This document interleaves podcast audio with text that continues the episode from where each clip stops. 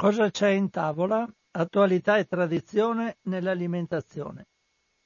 Un cordiale saluto, un augurio di buon pomeriggio a tutte le ascoltatrici e gli ascoltatori di Radio Cooperativa in questo giovedì tredici febbraio duemilaventi da Francesco Canova e da Radio Cooperativa.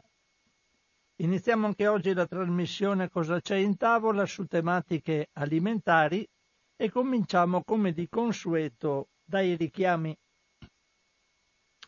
Oggi ce ne sono tre o quattro, adesso vediamo. Tutti come al solito li traggo dal sito il fatto alimentare punto it. Un primo richiamo è del Ministero della Salute, che ha pubblicato il richiamo di un lotto di salame casereccio a marchio Salumi Vida per una potenziale contaminazione da salmonella. Il prodotto interessato è venduto in pezzi da uno virgola otto chilogrammi circa, numero di lotto P come Palermo uno nove tre zero tre zero, termine minimo di conservazione primo novembre duemilaventi, quindi salame casereccio a marchio Salumi Vida richiamato. Un'altra notizia è del sette febbraio duemilaventi e riguarda dell'olio di sesamo. Adesso andiamo subito a vederla. Allora, il Ministero della Salute ha diffuso l'avviso di richiamo di un lotto di olio di sesamo tostato Oh Aik Guan proveniente da Singapore per la presenza di idrocarburi policiclici aromatici oltre i limiti di legge. Il prodotto, segnalato anche attraverso il sistema di allerta R A S F F, è venduto in taniche da cinque litri con il termine minimo di conservazione ventidue maggio duemilaventidue, che coincide con il numero di lotto. Quindi olio di sesamo tostato Oh Aik Guan proveniente da Singapore. Questo è sicuramente un prodotto per uh, utilizzatori diversi dei privati, comunque in taniche da cinque litri. Andiamo agli ultimi richiami, che sono del trentuno gennaio duemilaventi. Allora, beh, non ultimi, qua ci sono, vediamo un attimo. Allora,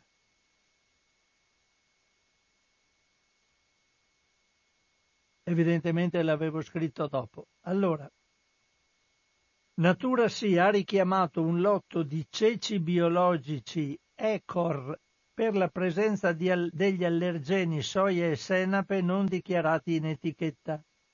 Il prodotto interessato è venduto in sacchetti da quattrocento grammi con il termine minimo di conservazione quindici luglio duemilaventuno, che coincide con il numero di lotto, quindi ceci biologici E C O R. Abbiamo poi un aggiornamento che riguarda un prodotto del quale avevo parlato quindici giorni fa, e cioè di confetti rossi alle mandorle a marchio Confetti Pelino, perché non, non sono conformi per una non conformità, però non è specificata. Prodotti interessati venduti in confezioni da duecentocinquanta grammi. Confetti sono stati prodotti, non ci interessa. Comunque confetti pelino da duecentocinquanta grammi. C'è un aggiornamento del cinque febbraio duemilaventi. Carrefour ha ritirato l'avviso di richiamo dei confetti rossi alle mandorle a marchio Confetti Pelino. In un comunicato a Il Fatto Alimentare, la catena di supermercati ha affermato che l'avviso era stato diffuso per errore e che in realtà si trattava dello stesso richiamo pubblicato alla fine di dicembre, quindi era un richiamo precedente e non nuovo di gennaio. Questo quanto per i richiami, e passiamo adesso alle notizie di oggi, che io traggo tutte dal sito Il Fatto Alimentare. Volevo cominciare con una notizia del ventisei gennaio duemilaventi. Ne ho messe alcune in sequenza e vediamo di cosa si tratta. Questa è una notizia a firma della redazione del Fatto Alimentare di carattere generale, poi andremo nello specifico. Vediamo un po', eccolo qua. Eh, questa però è un po' troppo lunga, scusatemi, ma ho preso quella troppo lunga che lascerei perdere. Queste le lascio, la lascio perdere perché riguarda sì una, poi vi, vi spiego di cosa si tratta, è in pratica un contenzioso tra la trasmissione Striscia la Notizia e Luca Foltran, che è l'esperto della tossicità dei metalli del sito Il Fatto Alimentare. È un, Striscia la Notizia in pratica dava un allarme, sembra troppo eh, enfatizzato, mentre Luca Foltran ridimensionava la cosa. E c'è una batti parola, un passaparola tra l'uno e l'altro in base a quello che diceva Striscia la Notizia e Luca Foltran.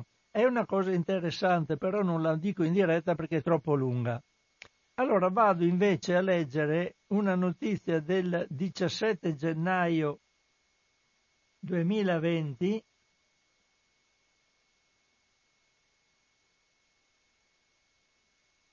Ecco qua. Riguarda sempre il tema alluminio e allarmismo di Striscia la Notizia, ma è una notizia precedente a quella di cui vi parlavo prima, c'è solo l'antefatto. Poi se uno vuole invece vedere punto per punto dove ci sono, secondo Luca Foltran, le scorrettezze della notizia data da Striscia la Notizia, va a leggersi l'altro. Vi leggo questo per far capire il problema. Il marasma che il servizio di Striscia la Notizia ha sollevato circa l'uso di pellicole e contenitori in alluminio per alimenti è per certi aspetti alquanto esagerato, visto che, come sostiene il Ministero della Salute e come anche riportato in un precedente articolo del Fatto Alimentare, l'alluminio non è un materiale che comporta danni alla salute. È l'utilizzo scorretto che può avere dei rischi. A volte basta presentare numeri e cifre per scatenare un putiferio, ancora più quando si parla di pericoli per la salute. Il servizio presentato nella trasmissione di Antonio Ricci, che, vale la pena di ricordare, non è un programma redatto da una redazione giornalistica, si apre con l'immagine di un pomodoro tagliato a metà, avvolto nella stagnola e posto in frigorifero, mentre la voce dell'inviato Max Laudadio avverte che così conservata quella verdura è soggetta alla migrazione di alluminio. Ma quanto metallo può migrare? A questo punto campeggia al centro dello schermo il numero trecento e sullo sfondo appaiono grafici e tabelle di dati. Il telespettatore già si irrigidisce. Caspita, trecento. Ma trecento cosa? Occorre dare un'occhiata all'unità di misura posta accanto al numero per capire di cosa si sta parlando. Nanogrammi per grammo, ovvero miliardesimi di grammo. Per farsi un'idea, secondo studi condotti dal B F R, autorevole istituto di valutazione del rischio tedesco, gli alimenti processati, ma anche quelli pronti da mangiare, contengono in media quantità di alluminio entro i cinquemila nanogrammi per grammo. Secondo dati dell'Istituto Superiore di Sanità, invece, l'alluminio si trova in tutti i tipi di alimenti in concentrazioni tra i mille e i duemila nanogrammi per grammo, dati contenuti nel rapporto ISTISAN novantanove venticinque. Va da sé che la quantità di alluminio migrata nel pomodoro è piuttosto modesta, anche se confrontata con la dose tollerabile settimanale stabilita da EFSA, pari a un milligrammo per chilo di peso corporeo per settimana, venti milligrammi di alluminio settimana per un bambino di venti chili e settanta milligrammi per un adulto di settanta chili. Per capirci, un pomodoro da duecento grammi di dimensione medio-grande, conservato nell'alluminio, se mangiato nella sua interezza da una singola persona, introdurrebbe nell'organismo circa zero virgola zero sei milligrammi di alluminio. Sì, avete capito bene, zero virgola zero sei milligrammi. Considerando anche solo la metà della dose massima ammessa per un bambino di venti chili, ovvero dieci milligrammi, dovrebbero essere mangiati circa centosessanta pomodori da due etti l'uno in una settimana per generare un potenziale rischio per la salute, cioè oltre trenta chili di pomodori. Certo, si potrà obiettare che vi sono altri cibi, deodoranti e articoli di consumo che il bambino mangia o con cui entra in contatto durante la settimana che lo espongono all'alluminio. Ma allora perché puntare il dito già nella copertina del servizio sul pomodoro avvolto nell'alluminio, che a quanto pare è uno dei minori contribuenti? Sebbene la cautela sia d'obbligo quando entra in gioco la salute delle persone, specialmente dei bambini, i dati sperimentali a disposizione del pubblico, vedi ISTISAN diciannove ventitré, non supporterebbero nemmeno le parole del vice ministro Pierpaolo Sileri, che nel corso del servizio consiglia ai genitori di, tra virgolette, non incartare il panino di vostro figlio lasciandolo per ore all'interno della carta di alluminio. Le analisi di salumi avvolti in alluminio per tre giorni in frigo evidenzierebbero infatti livelli di migrazione di alluminio pari in media a tre virgola sette milligrammi chilo, valori che secondo lo stesso ministro della salute potrebbero, sarà il vice ministro della salute, visto che ha parlato lui, potrebbero essere già contenuti in partenza da alimenti non trasformati. Vero è che nello studio dell'Istituto Superiore di Sanità si parla di temperature refrigerate, ma è anche vero che nessuno si sognerebbe mai di tenere un panino avvolto nell'alluminio per più di qualche ora a temperatura ambiente e certamente non tre giorni.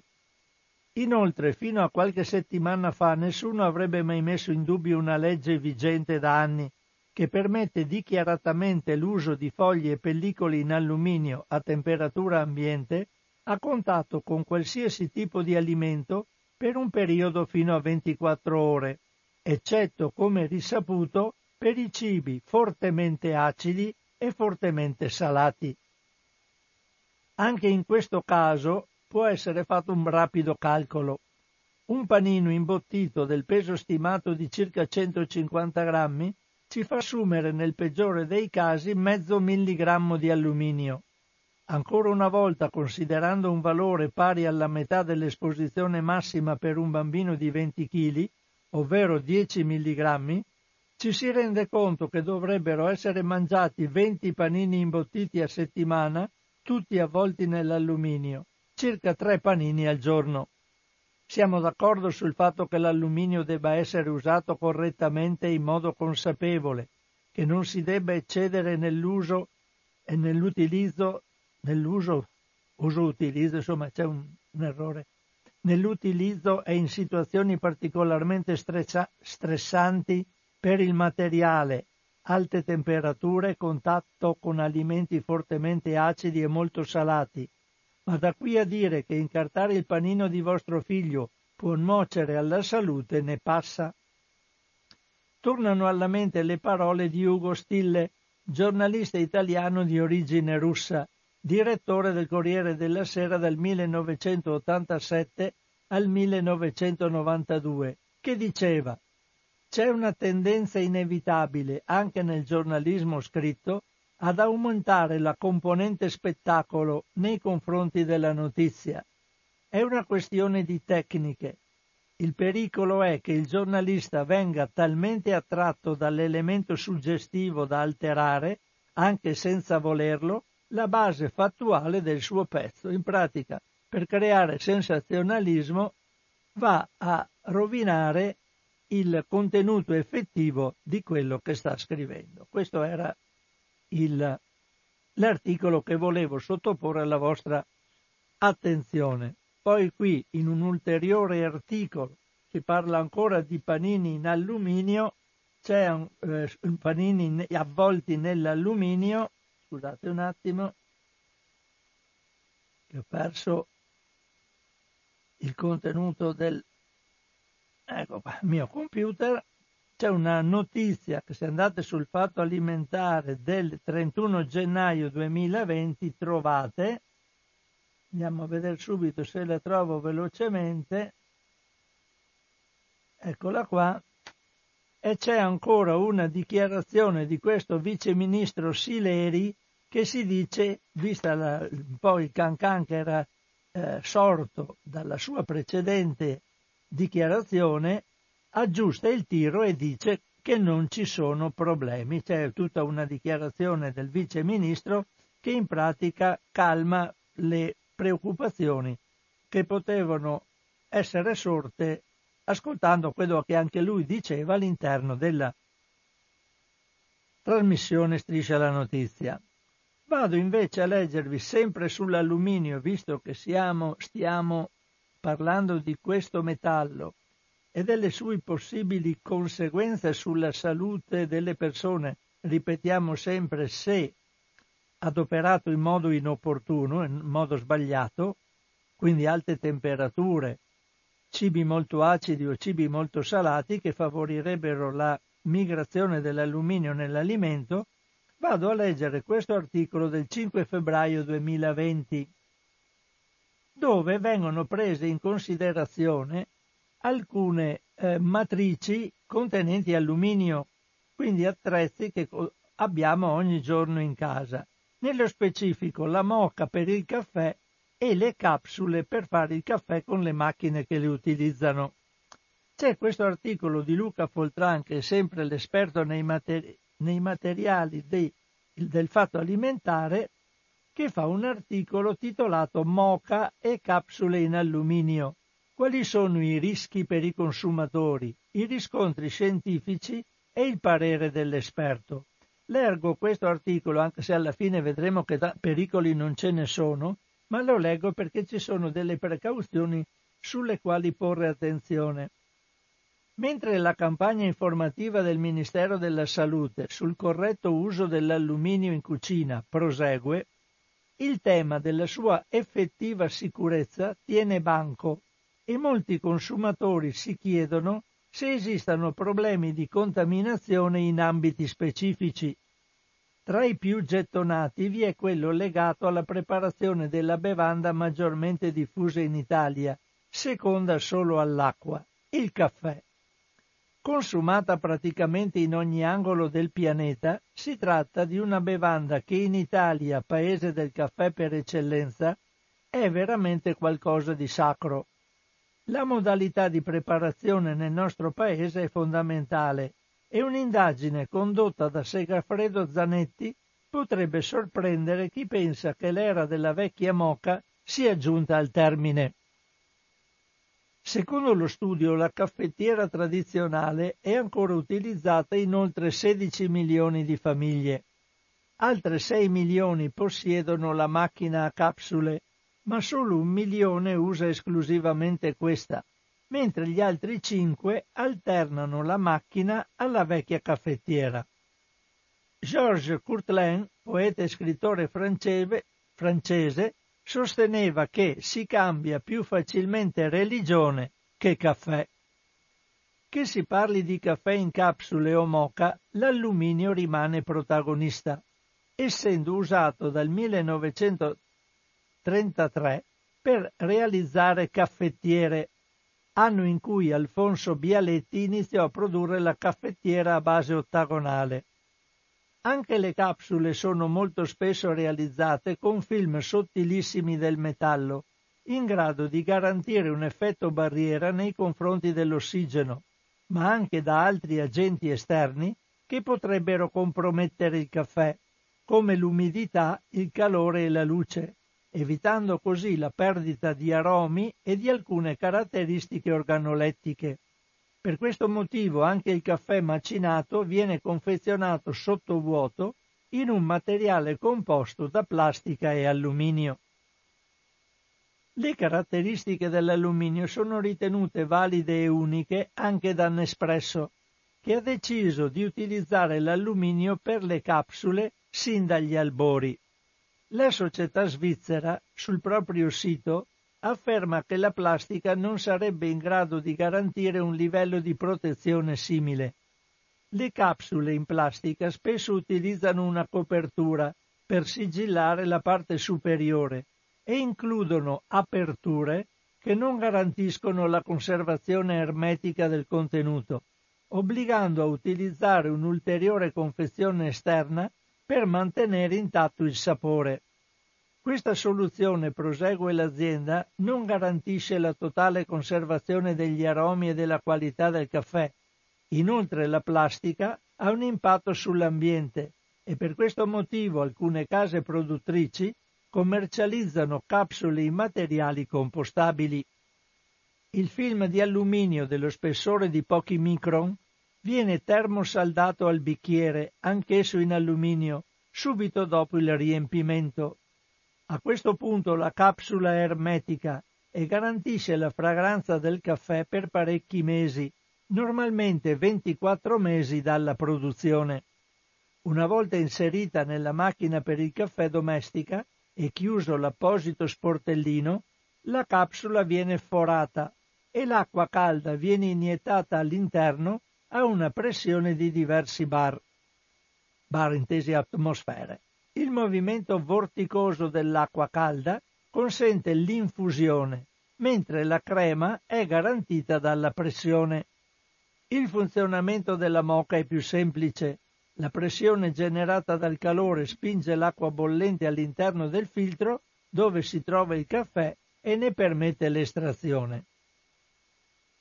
Parlando di temperature, con la moka si raggiunge una temperatura inferiore a quella di ebollizione, circa novanta gradi centigradi, e il tempo di contatto tra acqua e caffè in polvere è circa un minuto. Per le capsule la temperatura oscilla da ottantacinque a novantasei gradi centigradi e il tempo di contatto è molto breve. In queste condizioni è possibile che particelle di alluminio finiscano nel caffè? La risposta è no. L'Istituto Federale Tedesco per la Valutazione del Rischio, B F R, ha eseguito studi specifici. Secondo le loro valutazioni, le caffettiere in alluminio, quando vengono utilizzate la prima volta, formano uno strato protettivo in grado di ridurre drasticamente il trasferimento di alluminio. Si tratta in pratica di ossido di alluminio, è quella parte un po' grigetta che si forma sull'alluminio, che invece sarebbe di prassi lucido, poi si forma quella piccola patina grigia di ossido. Tuttavia, se si dovesse erroneamente lavare la caffettiera in lavastoviglie, questo strato potrebbe essere rimosso, con un incremento del rilascio di alluminio nell'utilizzo successivo. Lo stesso problema si pone quando si usano paglietti di ferro o spugne abrasive per pulire la caffettiera. Quindi ogni volta che mettiamo la caffettiera in lavastoviglio oppure la grattiamo per pulirla, per renderla lucida con la paglietta, in pratica rendiamo vana la formazione di quello strato protettivo che impedirebbe all'alluminio di migrare nel caffè. Quindi è una cosa negativa. Secondo il B F R, se la moka viene utilizzata correttamente, non espone il consumatore all'eventuale assunzione di alluminio, in quanto i valori di esposizione complessiva sono minimi. Non ci sono quindi motivi per sconsigliare l'utilizzo. Un'altra conferma arriva dal rapporto dell'Istituto Superiore di Sanità ISTISAN diciannove ventitré, che ha analizzato campioni di caffè preparati in diverse caffettiere moka lasciate su un fornello elettrico per dodici minuti. L'alluminio migra in quantità inferiori al limite di rilevabilità. Anche in questo rapporto si dice che l'esposizione all'alluminio è trascurabile in tutti gli scenari considerati e per tutte le fasce di età. Per quanto riguarda le capsule, una risposta arriva dall'Agenzia Nazionale Francese per la Salute e la Sicurezza Alimentare, ANSES, che sulla base di alcuni studi specifici non ritiene che i loro aumenti di che il loro che il loro utilizzo manca aumenti i livelli di esposizione del consumatore a specifici contaminanti chimici. Lascio perdere tutto il resto, è un po' ancora lungo parla, ma abbiamo già capito che possiamo farci tranquillamente il caffè senza correre rischi. Insomma, quando si parla di rischi alimentari cerchiamo di capirne un po' di più, e quindi ho letto anche sta roba sull'alluminio, visto che l'alluminio è un po', diciamo, eh, l'attenzione si è alzata su questo metallo, giustamente, perché produce delle problematiche anche a livello cerebrale, quindi eh, sembra che sia legato al morbo di Alzheimer. Alcuni studi dicono di sì, alcuni di no, ma insomma sono studi che ancora si facevano quando insegnavo io all'università, quindi avranno avuto un'evoluzione, allora erano incerti. Vabbè, sono le dodici e ventinove minuti, vado avanti ancora per una decina di minuti a leggervi qualcosa, anzi metto un po' di musica perché altrimenti parlare troppo non è il massimo, e dopo ancora un po' di letture e poi vi passo la parola a voi ascoltatrici e ascoltatori, visto che oggi siamo in diretta.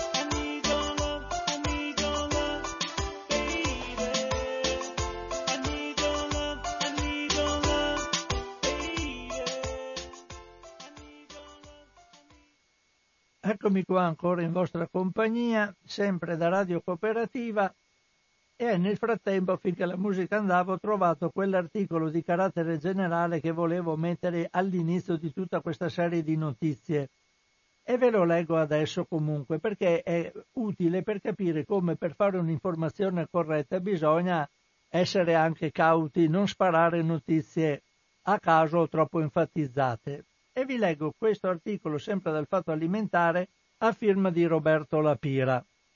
Latte con antibiotici, alluminio nel cibo, troppe notizie allarmistiche senza una valutazione del rischio.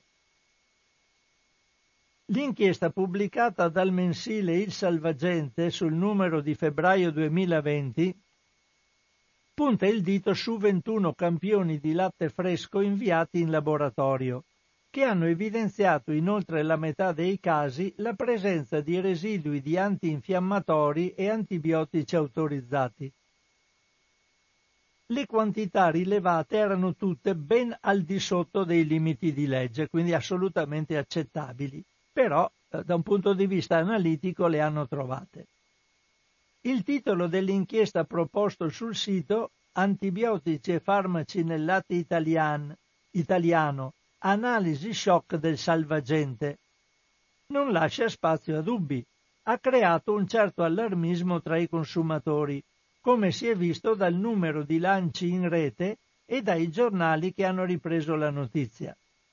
Recentemente anche un servizio di Striscia la Notizia sui fogli di alluminio usati in cucina segnalava rischi esagerati di cessione di particelle al cibo.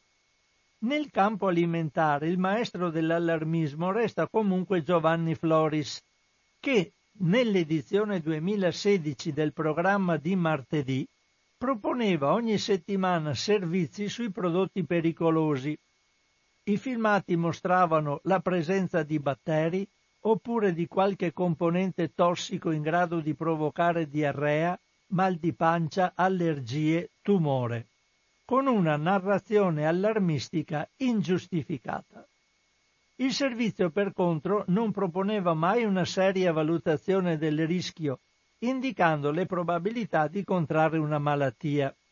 Per capirci meglio, si può dire in un servizio che le maniglie degli autobus di Roma e Milano ospitano decine di milioni di batteri, anche patogeni, e che le persone si contaminano appoggiandosi. Tutto ciò però non vuol dire che quando la gente torna a casa finisce a letto. In queste inchieste si fa spesso una correlazione tra la presenza di batteri o di contaminanti e malattie, problemi sanitari, dimenticando di fare una seria valutazione del rischio. Purtroppo sparare un titolo o proporre filmati sensazionalistici per catturare lettori è una brutta abitudine. Nel mondo virtuale si chiama clickbait. Il sistema funziona. Per tornare alle inchieste del Salvagente e di Striscia la Notizia, gli antibiotici e antinfiammatori nel latte ci sono e anche alcuni nanogrammi di alluminio si trovano nel cibo che ne viene a contatto, ma questo non rappresenta un pericolo per la salute. La legge prevede limiti che vengono rispettati. E anche l'EFSA, l'Autorità per la Sicurezza Alimentare Europea, fissa valori da non superare. La definizione di limiti è giustificata perché lo zero assoluto non esiste. Oggi, con gli strumenti usati nei laboratori, trovare tracce di farmaci, di contaminanti, di batteri e quant'altro in quantità ridicole rispetto a quelli previsti nel cibo analizzato è molto facile. Questo però non rappresenta un pericolo per la salute. Detto ciò, va ribadito che i limiti devono essere aggiornati, tant'è che EFSA prevede una revisione ogni cinque anni, ma devono anche essere considerati come valori che attestano legalità. Quando si parla di residui chimici o di farmaci, di batteri, e bisogna sempre fare una valutazione del rischio, altrimenti si raccontano storie allarmistiche, che agli occhi di un esperto si sgonfiano come bolle di sapone. Nell'articolo sul latte viene detto che i valori riscontrati sono nei limiti, ma questo concetto diventa secondario di fronte a un titolo accattivante e a una narrazione colpevolizzante. Anche nei servizi tivù spesso si precisa che i valori sono al di sotto dei limiti di legge, ma le immagini e la presentazione accusatoria contano molto di più. Le inchieste sui prodotti alimentari e i test devono continuare e segnalare i problemi, compresa la presenza di sostanze sgradite presenti al di sotto dei limiti di legge. Ma il giornalismo serio deve affiancare ai numeri una valutazione del rischio, così si fa informazione vera. Purtroppo una seria valutazione è complessa e richiede attenzione, ma è quello che va detto alla gente, altrimenti si creano inutili e irrazionali allarmismi. Come avete capito, resta valido il vecchio detto è la dose che fa il veleno, come ha spiegato la nostra ar- archeologa conduttrice Mariangela Ruta nelle sue trasmissioni, dove dava notizia della, di quella mostra che c'è ad est, mi pare, veleni e magiche pozioni, dove appunto ci sono delle sostanze che erano utilizzate una volta come medicinali, però con un aumento della dose si diventavano veleni, ed è tutto così. Ai miei tempi si diceva puoi morire anche con una dose eccessiva di acqua. Eh, vabbè. Poi che ci sia la revisione, come capite, le indagini ci danno la, la valutazione di quello che c'è negli alimenti, nelle varie matrici. Poi nel tempo le revisioni vengono fatte, ogni cinque anni ci sono i limiti, vengono rivisti, perché magari nel frattempo si trova che una certa quantità di eh, inquinante eh, produce un effetto negativo che magari prima non era ancora stato eh, visto, e quindi naturalmente le valutazioni del rischio cambiano e si cambiano i, i livelli di accettabilità. Vabbè, finiamo con questa cosa tecnica. Sono le dodici e trentotto minuti, un minimo di musica e poi passo la telefonata a voi. Dopo vi parlo dello spreco alimentare negli Stati Uniti d'America, qualcosa di veramente tremendo. Comunque adesso un po' di musica, tanto per fermare la mia chiacchierata, e successivamente le telefonate aperte a voi ascoltatrici e ascoltatori.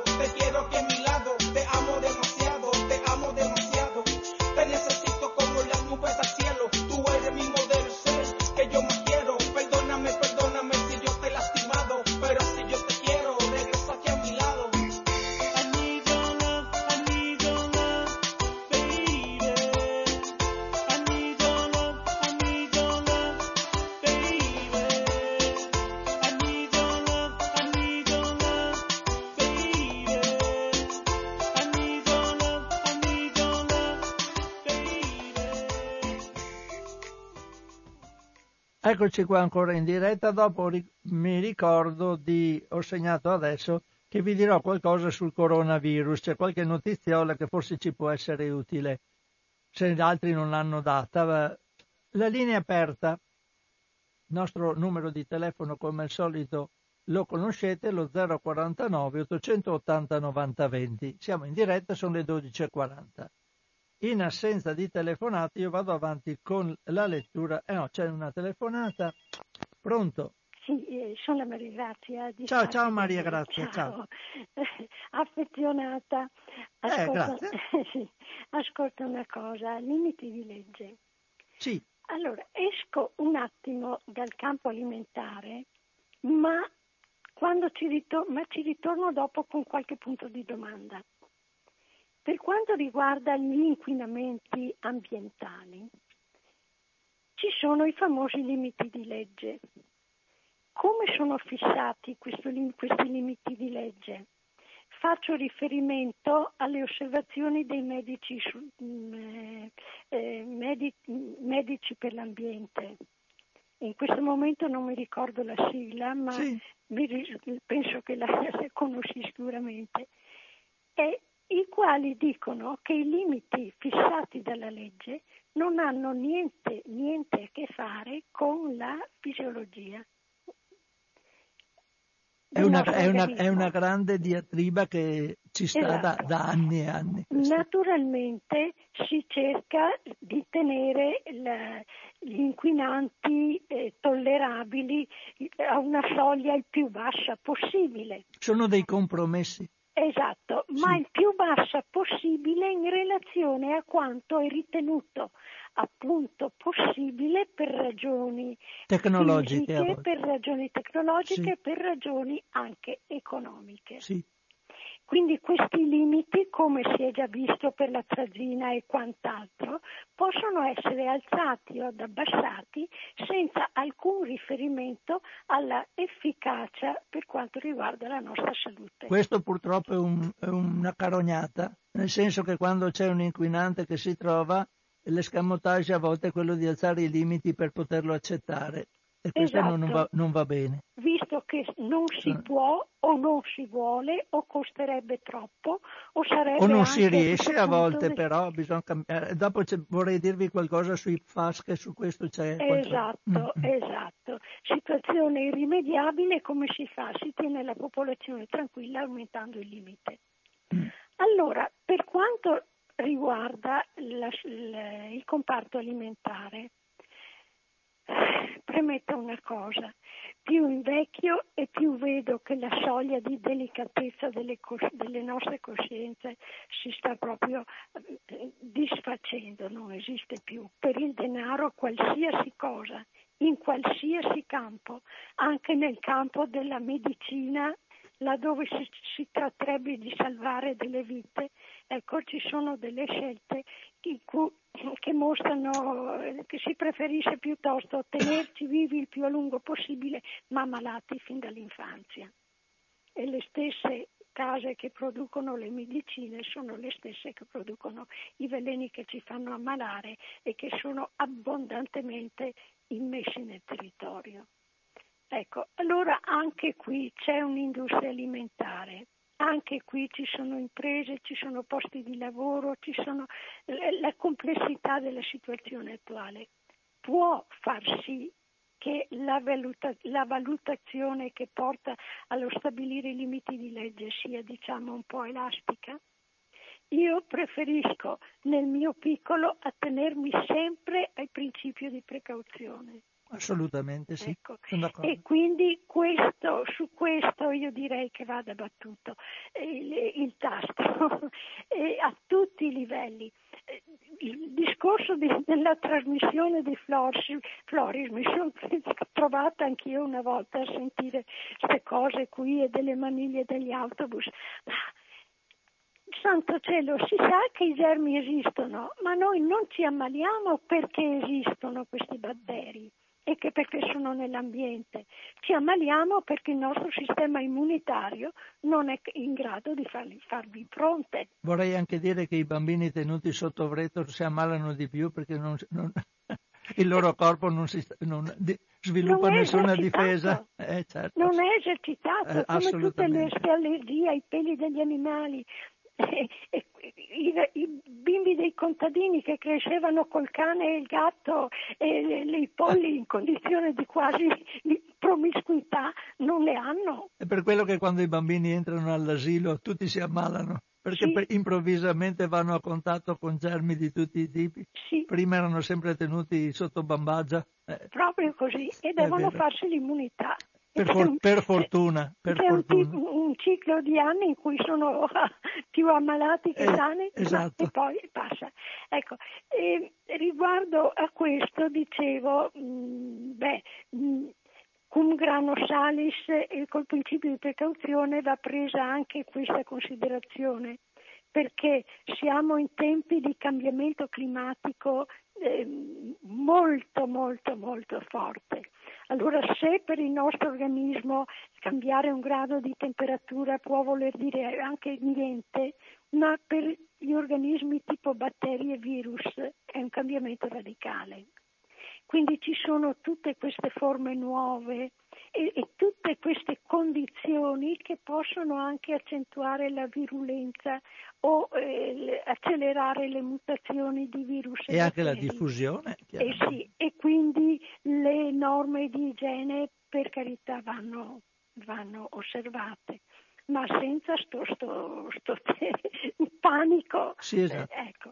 Eh, ringrazio e va domando bene. Scusa. No, grazie, grazie a te Maria, grazie. Ho preso tanti temi. Va bene, grazie. Ciao, ciao, ciao, ciao, ciao. Grazie a te. Sì, ringrazio Maria, grazie per questo. Il grosso problema, sapete, quello dei limiti è mh, fondamentalmente legato soprattutto alle sostanze cancerogene. Anche le sostanze cancerogene hanno dei limiti di accettabilità. Ma il grosso del problema è che una sostanza cancerogena può sviluppare, far partire un tumore in un organismo, un'unica molecola di cancerogeno che va su un organo bersaglio e lo trasforma, lo fa partire come cellula cancerogena. Quindi la diatriba è: può sussistere un limite di accettabilità per sostanze che agiscono anche con una singola molecola? No, dovrebbero essere assolutamente assenti. E questo è il grosso problema. Eh, sono tante, i limiti di accettabilità ci sono e ci sarà sempre un chi dice non va bene, chi dice è accettabile. Perché? Perché la, la diffusione di queste sostanze è tale in matrici che possono essere le più diverse che allora non mangeremmo più, non, non berremo più niente e così via, è un, è un discorso molto complicato. Ridò lo spazio per un'eventuale altra telefonata, sono le dodici e quarantasette, poi vi leggo qualcosa su di quello che vi avevo proposto prima, se riesco, perché ormai i tempi corrono via, ma ci sono parecchie cosette sulle quali andare a puntare la nostra attenzione. Non arrivano telefonate, allora interrompo la linea e vado a leggervi prima di tutto qualcosa, invece di parlare dell'alimentazione degli statunitensi, che poi sì, da un certo punto di vista ci interessa perché potrebbe riguardare anche noi, ma andiamo a vedere qualcosa sul coronavirus. Ci sono naturalmente moltissime notizie su questo che io salvo, salto, però due le dico. Ci sono articoli molteplici sul Fatto Alimentare, sul, su questo coronavirus che sta girando per il mondo. Ehm... Intanto il, c'è un articolo del tre febbraio duemilaventi, vado subito a reperirlo per darvene il titolo. Allora, vediamo un po'.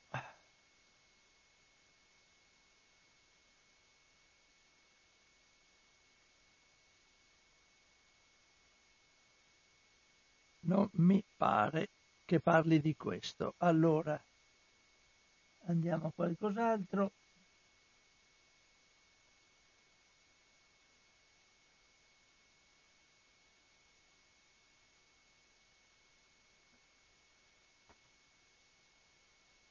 Qui deve essermi saltato qualcosa nel computer perché non trovo più gli articoli, cosa molto problematica per me, perché dovevo averli, vediamo un po' se riesco però velocemente, altrimenti ve li cito a memoria senza darvi la notizia di dove, di dove si trovano, purtroppo. Eh, devo dirvi solo questo. Vabbè, comunque, c'è que- la notizia sulle mascherine. Le mascherine non proteggono le persone dai virus in arrivo, quindi non mettiamoci le mascherine e andiamo in giro pensando che la mascherina impedirà al virus di attaccarci. Le mascherine servono soprattutto per chi è infetto, per non infettare gli altri, per impedire alle sue goccioline emesse durante la respirazione, gli starnuti e i colpi di tosse che vadano addosso ad altre persone. Quindi non è una difesa per chi le porta, ma una difesa, difesa per chi ha davanti. Secondo, mi pare di ricordare, l'avevo segnato qui, spero di non aver errato, che c'è un numero telefonico millecinquecento per tutte le, da utilizzarsi da parte di tutti noi per avere informazioni in caso di qualche problema che ci possa ricondurre al discorso del, del coronavirus. Abbiamo qualcosa da chiedere, abbiamo dei problemi che non riusciamo a spiegarci, dire come dobbiamo comportarci in una certa situazione. Ecco, componiamo il numero millecinquecento, dovrebbero esserci degli esperti che ci rispondono. Poi altra cosa legata proprio alle azioni basilari per, eh, per contrastare la diffusione del virus. Ecco, i vecchi disinfettanti semplicissimi, soluzioni alcoliche e, e la candeggina, la normale varecchina, e tutte le soluzioni che contengono ipoclorito, e quindi ah, la mucchina, tutte quelle cose là, sono utili per inattivare il virus. Se noi puliamo le superfici con queste soluzioni, il virus resiste pochissimo, ha già una bre- poca resistenza nell'ambiente. Quindi non ci infettiamo mangiando cibi, andando a toccare il corrimano, eccetera, perché basta essere, naturalmente, se la cosa è, è capitata da poco, l'inquinamento è capitato da poco, la contaminazione, cosa utile non toccare, mettersi subito le mani in bocca o negli occhi, nelle mucose, in modo da permettere all'eventuale virus di entrare nel nostro organismo. Ma certamente attraverso i cibi non c'è nessun pericolo, almeno sinora non l'hanno trovato, per la tipologia di virus e per la disinfezione delle superfici utilizzare soluzioni di alcol e soluzioni di candeggina. Sono i più normali da secoli, non dico da secoli, ma da quando sono stati inventati e utilizzati le cose migliori per disinfettare ovunque tutte le superfici, e continuiamo a usarli perché sono ancora fortunatamente utili. Vado adesso a vedere, mi domando come mai non ho purtroppo alcune notizie, e qua deve essersi un po' scompaginato il mio computer e quindi non ho la possibilità di leggervele. Vediamo un po' cosa. Intanto c'è una cosa che potrebbe essere interessante, di cui si parla mi pare molto poco, ed è l'arrivo, l'avanzamento, mi ricollego anche a quello che dice la Maria Grazia, l'avanzamento delle, della, della peste suina africana. Non ho sentito tanto io nei media, si parla sempre di coronavirus, ma di peste suina africana no. Vi leggo questo articolo di Agnese Codignola, interessa più che le persone perché non mi pare che ci sia la possibilità di contaminazione delle persone, ma interessa i maiali e quindi tutti gli allevamenti di maiali sono in forte apprensione per questo.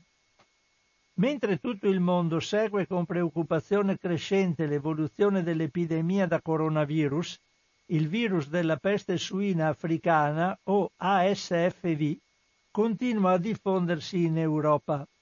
Certo, l'agente patogeno non costituisce un pericolo diretto per l'uomo, ma si tratta di un virus endemico in alcune regioni dell'Africa subsahariana, che ormai avanza senza ostacoli anche in Europa. A pagarne le conseguenze sono soprattutto gli allevatori di suini, che in alcuni paesi hanno dovuto abbattere migliaia di capi. Il problema ricade anche sui consumatori, che devono fare i conti con il rincaro dei prodotti e le limitazioni correlate alle misure restrittive adottate per contrastare il virus. Questo virus, l'EFSA ha pubblicato un rapporto sulla situazione relativa all'ultimo anno in Europa. Prima di entrare nei dettagli è opportuno ricordare che in Italia l'infezione è presente solo in Sardegna dal millenovecentosettantotto. Secondo quanto riporta il Ministero della Salute, le misure talvolta drastiche intraprese nell'isola stanno aiutando a contenere l'infezione. La peste suina africana è veicolata dal virus A S F V, e i segni sono quelli tipici delle infezioni emorragiche simili a quelli della peste suina classica. Per distinguere l'una dall'altra occorre una diagnosi di laboratorio. Gli animali manifestano febbre, perdita di appetito, debolezza, aborti spontanei ed emorragie. I ceppi di virus più aggressivi sono generalmente letali. Il decesso avviene entro dieci giorni dall'insorgenza dei primi sintomi, mentre gli animali infettati da agenti patogeni meno virulenti possono non mostrare segni della malattia. Per quanto riguarda il contagio, l'EFSA ricorda che avviene per contatto con animali infetti, compreso quello tra suini che pascolano all'aperto e i cinghiali selvatici, oppure per ingestione di carne o derivati di animali infetti, scarti di cucina, brodo a base di rifiuti alimentari e carne o frattaglie di cinghiale selvatico. L'infezione può anche trasmettersi per contatto con qualsiasi oggetto contaminato, come abbigliamento, veicoli, attrezzature, oppure attraverso i morsi di zecche infette. In realtà, scrive l'EFSA, la circolazione di animali infetti, i prodotti a base di carne di maiale contaminata e lo smaltimento illegale di carcasse sono le modalità più rilevanti di diffusione della malattia. Data l'ele- data l'elevata capacità di diffusione e l'assenza di vaccini e di terapie efficaci, le misure di contrasto della peste suina africana sono drastiche e prevedono l'abbattimento dei capi e l'isolamento degli allevamenti colpiti. A partire dal gennaio duemilaquattordici, periodo in cui sono stati segnalati i primi casi in cinghiali selvatici in Lituania, la malattia si è diffusa anche in Europa, da est verso ovest. Nello stesso anno il virus è arrivato in Polonia, Lettonia, Estonia e poi via via altri paesi dell'Europa dell'Est e del Belgio. In base a quanto pervenuto all'agenzia nel periodo compreso tra il novembre duemiladiciotto e l'ottobre duemiladiciannove, la peste suina africana è presente in nove paesi con realtà estremamente diverse da un paese all'altro. I problemi riguardano soprattutto le fattorie a conduzione familiare, dove è più difficile isolare la malattia e adottare provvedimenti efficaci. Il rapporto EFSA cita il caso del Belgio, dove si è provato a limitare l'area di diffusione con recinzioni estese per decine di chilometri, e quello della Romania, paese con diverse criticità, proprio per la presenza di molti allevamenti a conduzione familiare. In questi giorni sono giunte anche notizie tutt'altro che positive dall'Oriente, in particolare dall'Indonesia. Il governo indonesiano ha infatti segnalato la presenza di animali infetti nell'isola di Sumatra, dove sarebbero già morti circa trenta capi. La notizia è preoccupante anche perché, in base al rapporto in continuo aggiornamento della FAO, sono ormai undici i paesi asiatici che devono fare i conti con il virus della peste africana, suina africana. Anche in questo caso la Cina gioca un ruolo di primo piano. Da anni tenta di debellare il virus, che ha già causato l'abbattimento di uno virgola diciannove milioni di suini. Le autorità però incontrano molte difficoltà a fare rispettare la legge, che prevede l'eliminazione dei capi infetti e di quelli allevati nel raggio di tre chilometri dal focolaio. Una situazione non molto diversa si registra in Corea del Sud, che ne ha abbattuti quattrocentocinquantamila, soprattutto ai confini con la Corea del Nord, usando i droni per evitare sconfinamenti dei cinghiali ammalati. La Mongolia ha perso tremila capi, il dieci per cento dell'intera popolazione suina del paese, il Vietnam cinque virgola nove milioni. Ingenti i danni economici in un continente nel quale la carne di maiale è presente quasi ovunque. Secondo le stime, quest'anno negli allevamenti si registrerà una riduzione variabile dal tredici per cento delle Filippine, il ventuno per cento in Vietnam, cinquantacinque per cento della Cina. In questo paese i prezzi sono già saliti del quattro virgola cinque per cento, mentre crescono le importazioni dagli Stati Uniti. L'Australia, dove i suini selvatici sono molti, sta adottando misure drastiche come l'isolamento alle frontiere della carne importata. In sei mesi le autorità hanno sequestrato diverse tonnellate di carne in arrivo, e la A S F V, quindi la peste suina africana, è stata rinvenuta in un prodotto su due. Qualora il virus dovesse bar- sbarcare davvero, le conseguenze sarebbero probabilmente assai gravi. Infine la ricerca. Nello scorso mese di novembre, Science ha pubblicato uno studio dettagliato sulla struttura del virus, che si spera possa accelerare la messa a punto di vaccini e terapie. E questo è quanto sul vaccino.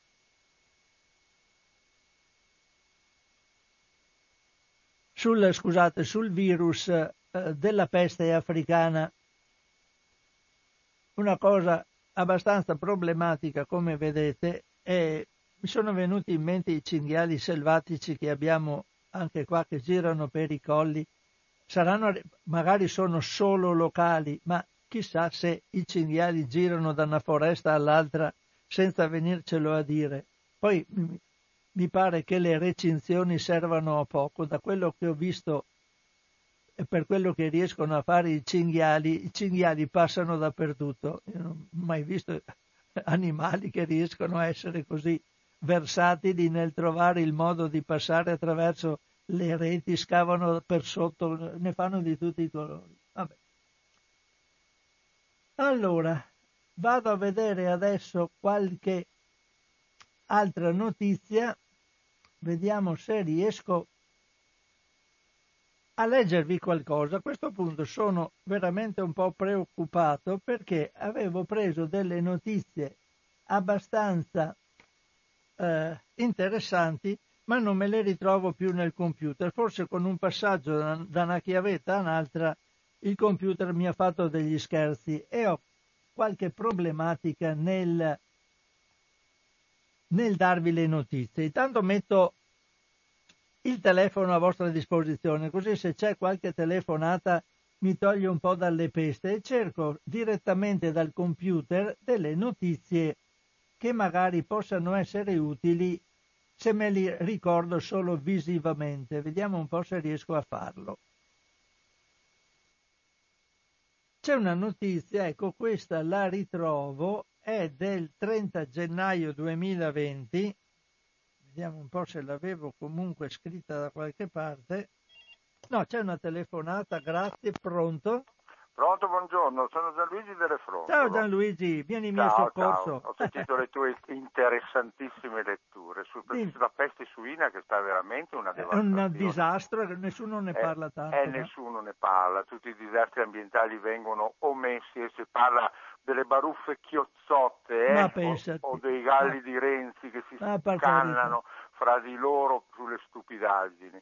No, volevo intervenire, volevo fare un discorso sul discorso della eh, capacità della molecola degli interferenti endocrini di creare malattie, sì. Perché questo è il problema. Quando la scienza medica dice il, il, il limite è zero, vuol dire che non devono essere messe nel mercato, sul mercato, in base al principio di precauzione, cioè le molecole di qualsiasi tipo che interferiscono con la funzione cellulare, e questi interferenti endocrini che vengono immessi sul mercato, che sono pesticidi, P F A S per esempio, no?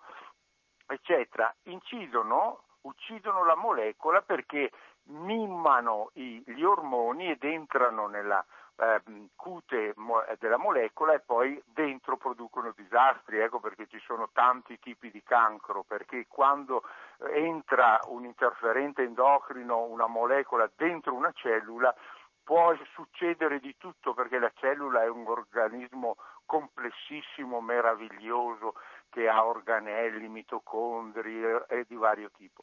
Allora il mio discorso è questo invece, che eh, esiste la curva U della pericolosità degli interferenti endocrini, cioè a basse, a basse percentuali o a basse dosi il, questi, eh, questi interferenti sono ancora più pericolosi che ad alte dosi, che non attivano il sistema immunitario e quindi fanno un po' l'azione omeopatica, se vogliamo, no? Fanno tutto eh, il disastro dentro eh, il nostro corpo a basse dosi.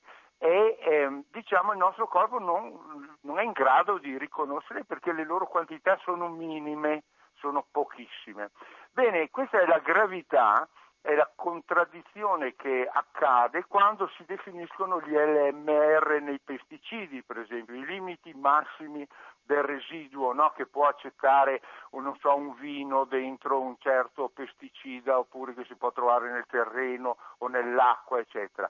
Ebbene, per gli interferenti endocrini questo non, non, eh, non è vero, qualsiasi limite minimo non è accettabile. Non è accettabile perché lavorano a livello molecolare. Ecco perché ci sono tante malattie rare. Ormai sono arrivate al venti per cento delle, de, dei tipi di cancro, le malattie rare, quelle che non riescono a riconoscere, perché una cellula può sviluppare questo tipo di teratogenità o di cancerogenità in un modo assolutamente diverso rispetto, ce n'è centinaia di tipi di, di cancri diversi. Ecco, questo è il, il discorso, quindi bisogna eliminarle dal mercato secondo il principio europeo di precauzione, accettato anche dalla legislazione italiana. Ecco, quindi questo qua è, ecco perché il nostro referendum conegliano è per l'eliminazione di tutti i pesticidi di sintesi, tutti indistintamente, perché sono assolutamente sconosciuti all'evoluzione e, e sono progettati per mimare gli ormoni per uccidere la vita, qualsiasi tipo di vita. Ti ringrazio delle bellissime no, letture. Grazie, grazie a te Gianluigi per le tue informazioni. Grazie Gianluigi, sempre precisissimo e prezioso. Eh, vi leggo qualcosa dagli integratori di riso rosso fermentato. Tra alcune, alcune notizie eh, cerco, sono le tredici e otto minuti. Allora, integratori di riso rosso fermentato anticolesterolo. Solo da prendersi solo su consiglio medico, raccomanda il B F R tedesco. È un articolo di Giulia Crepaldi. Gli integratori di riso rosso fermentato, anche solo, chiamato solo riso rosso, sono un metodo discutibile per abbassare il colesterolo.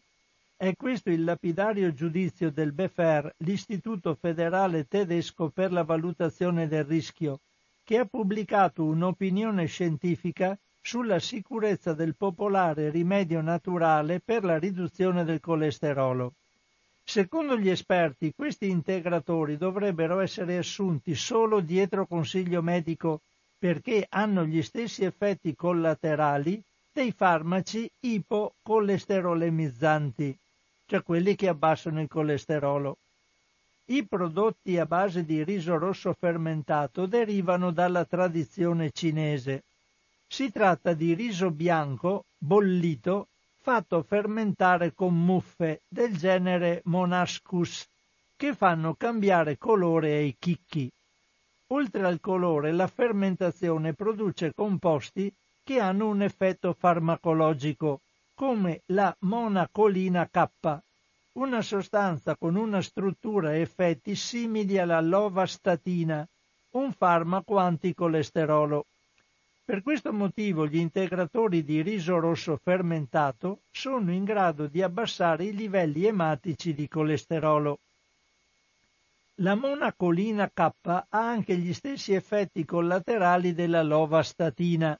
Stiamo parlando di mal di testa, nausea, diarrea, debolezza, eruzioni cutanee e crampi muscolari. In alcuni casi può interferire con la funzionalità dei reni e del fegato, oppure danneggiare i muscoli, rabdomiolisi. La differenza è che mentre la lavostatina è prescritta da un medico, gli integratori di riso rosso fermentato in Europa possono essere acquistati liberamente. Secondo il B F R, questi integratori dovrebbero essere assunti e prescritti dal medico, che deve valutare il rapporto tra i benefici degli integratori e gli effetti collaterali. Nel duemiladiciotto, su richiesta della Commissione europea, l'EFSA aveva valutato la sicurezza dei supplementi contenenti monacolina K, senza però riuscire a stabilire un livello di assunzione senza rischi per la salute. In letteratura si trovano casi collegati all'assunzione di integra- integratori con dosaggi più bassi di monacolina K, tre milligrammi al giorno. Anche nel duemiladiciassette anche l'Istituto Superiore di Sanità aveva acceso i riflettori sugli integratori a base di riso rosso fermentato. Il sistema di fitosorveglianza negli anni tra il duemiladue e il duemilaquindici aveva raccolto cinquantacinque segnalazioni relative agli effetti collaterali. Nella maggior parte dei casi si sono verificati dolori muscolari, disturbi gastrointestinali e danni epatici, ma per tredici persone è stato necessario il ricovero in ospedale. Quindi una cosa mi è venuta in mente: a volte quando andiamo dal medico o in qualche situazione sanitaria ci chiedono quali farmaci state assumendo per eventuali terapie. Qualora qualcuno di noi assumesse anche riso rosso fermentato, ricordatevi di dirlo come un farmaco, in modo che la gente sappia che qualora vi fosse un effetto collaterale che stanno valutando, potrebbe essere effetto collater- una, scusate, una sintomatologia che stanno valutando, potrebbe essere un effetto collaterale dell'utilizzo di questo riso rosso fermentato contro, per abbassare il colesterolo del sangue. Vado adesso a leggervi qualcosa sui P F A S, visto che li avevo citati anche prima, ma poi non ho più trovato alcuni articoli che mi sono misteriosamente scomparsi, certamente per colpa mia. Col computer basta un click, perdi tutto, quindi eh, somma attenzione. Comunque qualcosa ho trovato, vi leggo qualcosa sui P F A S. Volevo leggervi intanto, eh, rifacendomi a quello che diceva Gianluigi, bisogna eliminare le sostanze, anche Maria Grazia diceva così, ci sono sostanze che dovrebbero essere eliminate. Qual è la contropartita? Che molti diranno, ma sono così ubiquitarie come uso che non posso farne a meno per utilizzarle. Come ho detto, è sempre a volte un compromesso tra chi vuole utilizzare e chi non vuole avere problemi per la salute. Abbiamo allora una notizia del sette febbraio che riguarda proprio questi composti, ed è anche questa una notizia che deriva da uno dei nostri istituti di ricerca più prestigiosi, il Mario Negri di Milano. È un articolo di Agnese Codignola. P F A S. Il Mario Negri individua trenta possibili sostanze alternative, lo studio promosso dal Ministero dell'Ambiente. In pratica hanno detto, siccome i P F A S sono velenosi, sono dannosi, scusate, per l'ambiente, e non se ne può fare a meno, c'è qualcosa che può essere, con cui possono essere sostituiti? Bene, il laboratorio di chimica e tossicologia dell'ambiente de- dell'ambiente dell'Istituto di Ricerche Farmacologiche Mario Negri di Milano ha individuato una ventina di composti che potrebbero essere utilizzati in sostituzione dei famigerati P F A S, gli acidi perfluoroalchilici che stanno causando un numero crescente di problemi all'ambiente e alla salute umana. La scoperta è arrivata nell'ambito di uno studio condotto con il Ministero dell'Ambiente. Al di là del dettaglio tecnico, il lavoro ha il pregio di dimostrare che quando ci sono la volontà e il sostegno economico necessario, è possibile sviluppare composti chimici con caratteristiche analoghe a quelle di altre sostanze potenzialmente pericolose. I P F A S sono presenti in una quantità incredibile di prodotti perché sono acidi molto forti e quindi particolarmente resistenti ai diversi tipi di degradazione.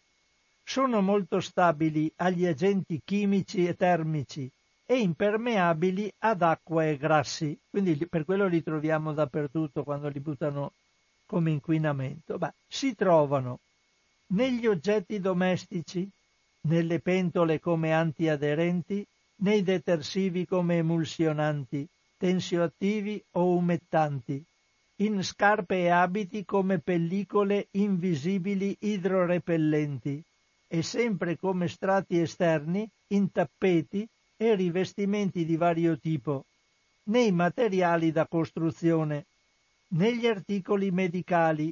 La loro natura inerte li rende utilissimi per le protesi e per tutta una serie di dispositivi, sia monouso che permanenti, usati in ogni settore della medicina, compresi i chimici, nella lavorazione dei metalli, dei minerali, dei petroli, nella carta e negli imballaggi repellenti a olio e acqua, nell'aviazione, nel settore aerospaziale, nelle auto, nei cavi, nei cablaggi, nei materiali elettronici, nei prodotti antincendio. La loro diffusione ha provocato vere e proprie crisi, perché se non gestiti adeguatamente possono filtrare nelle acque, accumularsi nelle piante ed entrare nella catena alimentare con conseguenze sulla salute. Sono considerati interferenti endocrini, ecco cosa mi ricollega a, al discorso di Pierluigi. Allora, eh, abbiamo, sono considerati interferenti endocrini, e anche se gli effetti sono ancora in via di definizione, si ritiene che l'assunzione vada evitata il più possibile. In Italia c'è stato il caso del Veneto, dove dal duemilatredici è stata segnalata la presenza di P F A S in acque sotterranee delle province di Padova e Verona. Nell'area colpita è stato necessario applicare con urgenza filtri al, al carbone per l'acqua potabile e contestualmente compiere analisi dettagliate e definire limiti della concentrazione accettabile, nonché avviare studio ancora in corso sulle conseguenze a lungo termine. La crisi ha provocato danni che ammontano almeno a centotrentasette milioni di euro. Nel frattempo la Miteni, come ricordate, è fallita, quindi ciao ciao. Nel frattempo paesi come la Danimarca stanno ragionando sul bando ai P F A S negli imballaggi alimentari e l'EFSA nel duemiladiciotto ha abbassato notevolmente i valori soglia, a riprova della grande preoccupazione attorno a queste sostanze. Lo studio del Mario Negri dimostra che i P F A S non sono insostituibili e che esistono almeno una ventina di sostanze che potrebbero prenderne il posto. Si legge nel comunicato: a partire da questa lista il Ministero ha l'obiettivo di fornire degli orientamenti precisi alle aziende che ne fanno maggiore uso. Si spera che lo faccia al più presto e che le aziende lo ascoltino. Io, più che badare alle aziende che ascoltino, metterei un bel limite, cioè un bel obbligo per, affinché le aziende ascoltino, perché se aspettiamo che le aziende ascoltino, dipende. Ma vado a riprendere un punto di questo articolo, che è un punto nel quale si era detto: nell'area colpita, quindi dove sono stati trovati i P F A S nelle acque sotterranee, Padova e Verona, è stato necessario applicare con urgenza filtri al carbone per l'acqua potabile. Ecco, adesso vado a leggervi subito un articolo, sono le tredici e diciannove, ma leggo questo articolo ultimo. Filtri per l'acqua e P F A S, e andiamo a vedere se sono serviti a qualcosa, perché state attenti anche a quando vi propongono il miracoloso filtro per l'acqua che vi filtra tutto, non vi resta più niente di inquinante. Non è assolutamente vero. A, a volte invece, invece di togliere, i filtri arricchiscono. Molti lo fanno da un punto di vista batteriologico. Eh, si trovano più batteri dopo il filtro che prima. Comunque andiamo a vedere questo articolo, altrimenti non ho, non ho tempo di leggerlo. Mi ricordo, siccome ho fatto tante indagini eh, chimiche su queste durante il mio lavoro, ho una casistica che mi sconsiglia di adoperarli. Comunque vabbè, magari qualcuno è ancora buono. Vi leggo questo articolo. Filtri per l'acqua e P F A S. Bene quelli a osmosi inversa, risultati imprevedibili per quelli a carboni attivi. Uno studio americano, l'articolo è di Agnese Codignola, undici febbraio duemilaventi, quindi è di due giorni fa, recentissimo. Gli ubiquitari P F A S, acidi perfluoroalchilici, si trovano spesso nell'acqua potabile in quantità non sempre considerate pericolose, ma che preoccupano. Abbiamo già sentito il nostro ascoltatore che diceva, essendo sostanze di questo tipo interferenti endocrini, non dovrebbero proprio esserci, non in quantità non sempre considerate pericolose, sono sempre pericolose. Vabbè. Per questo i filtri domestici, siano essi applicati nei dispenser dei frigoriferi, attaccati al rubinetto o nelle apposite caraffe, hanno sempre più successo. Tuttavia, per quanto la loro presenza assicuri quasi sempre una diminuzione della concentrazione di P F A S, la loro efficacia è variabile e dipende dal tipo di sistema applicato. Inoltre alcuni, se non vengono usati correttamente, possono anche peggiorare la situazione. Lo hanno dimostrato i ricercatori dell'Università della Carolina del Nord e della Duke University, che in uno studio pubblicato su Environmental Science and Technology Letters hanno analizzato ottantanove campioni di acqua filtrata, settantasei con filtri posti all'uscita del getto d'acqua e tredici all'entrata. prelevata da abitazioni e uffici di diverse contee. Il risultato è che, in generale, i filtri osmotici e quelli a doppio stadio eliminano quasi tutte le sostanze chimiche indagate, tutte della famiglia dei P F A S.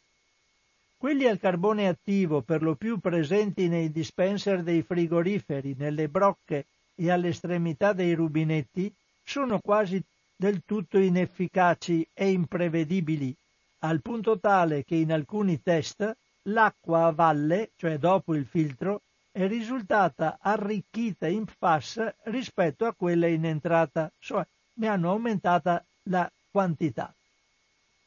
Nello specifico è emerso che i filtri a osmosi inversa e quelli a doppio stadio riducono il livello di P F A S del novantaquattro per cento. I filtri a carbone attivo riducono i P F A S in media del settantatré per cento. Ma la variabilità emersa è estremamente alta. In alcuni casi la concentrazione resta identica, in altri vengono eliminati completamente, con tutte le situazioni intermedie. Non è chiaro al momento quanto contino il marchio, l'età, la frequenza con cui vengono cambiati o i livelli originari di partenza dei P F A S nell'acqua. Sono in corso ulteriori studi e, nel frattempo, secondo gli autori, cambiare il filtro abbastanza spesso e regolarmente è una buona idea. I sistemi di filtraggio di interi condomini, tutti a carbone attivo, sono ancora più delicati, perché in alcuni casi, quattro su otto analizzati, è risultato che l'acqua dopo la filtrazione a livelli di P F A S più alti rispetto a prima. Inoltre, poiché questi particolari sistemi eliminano anche gli antibatterici, c'è il rischio di contaminazioni biologiche dell'acqua. Questo lo, lo dico subito, mi fermo, perché i, i carboni attivi eliminano anche il cloro. In molti casi si fa per quello. La gente non ama avere il sapore del cloro, l'odore del cloro nell'acqua, passa per il filtro e dice: ah, ecco, il cloro non c'è più, l'odore meglio, sono contento, l'acqua è più buona dal punto di vista, diciamo, del, delle caratteristiche organolettiche. È un danno invece, perché se quell'acqua resta nel bicchiere e viene inquinata, o nelle tubature, soprattutto se sono condomini, tra la, il filtro a carbone attivo che ha eliminato il cloro e il rubinetto e il bicchiere che beviamo, ci sono degli inquinamenti batterici, i batteri non trovano più l'antagonista cloro. È per quello che mettono il cloro, che chiamano nell'acqua cloro residuo, perché è una specie di guerriero che ci protegge l'acqua fino al momento in cui la eh, beviamo.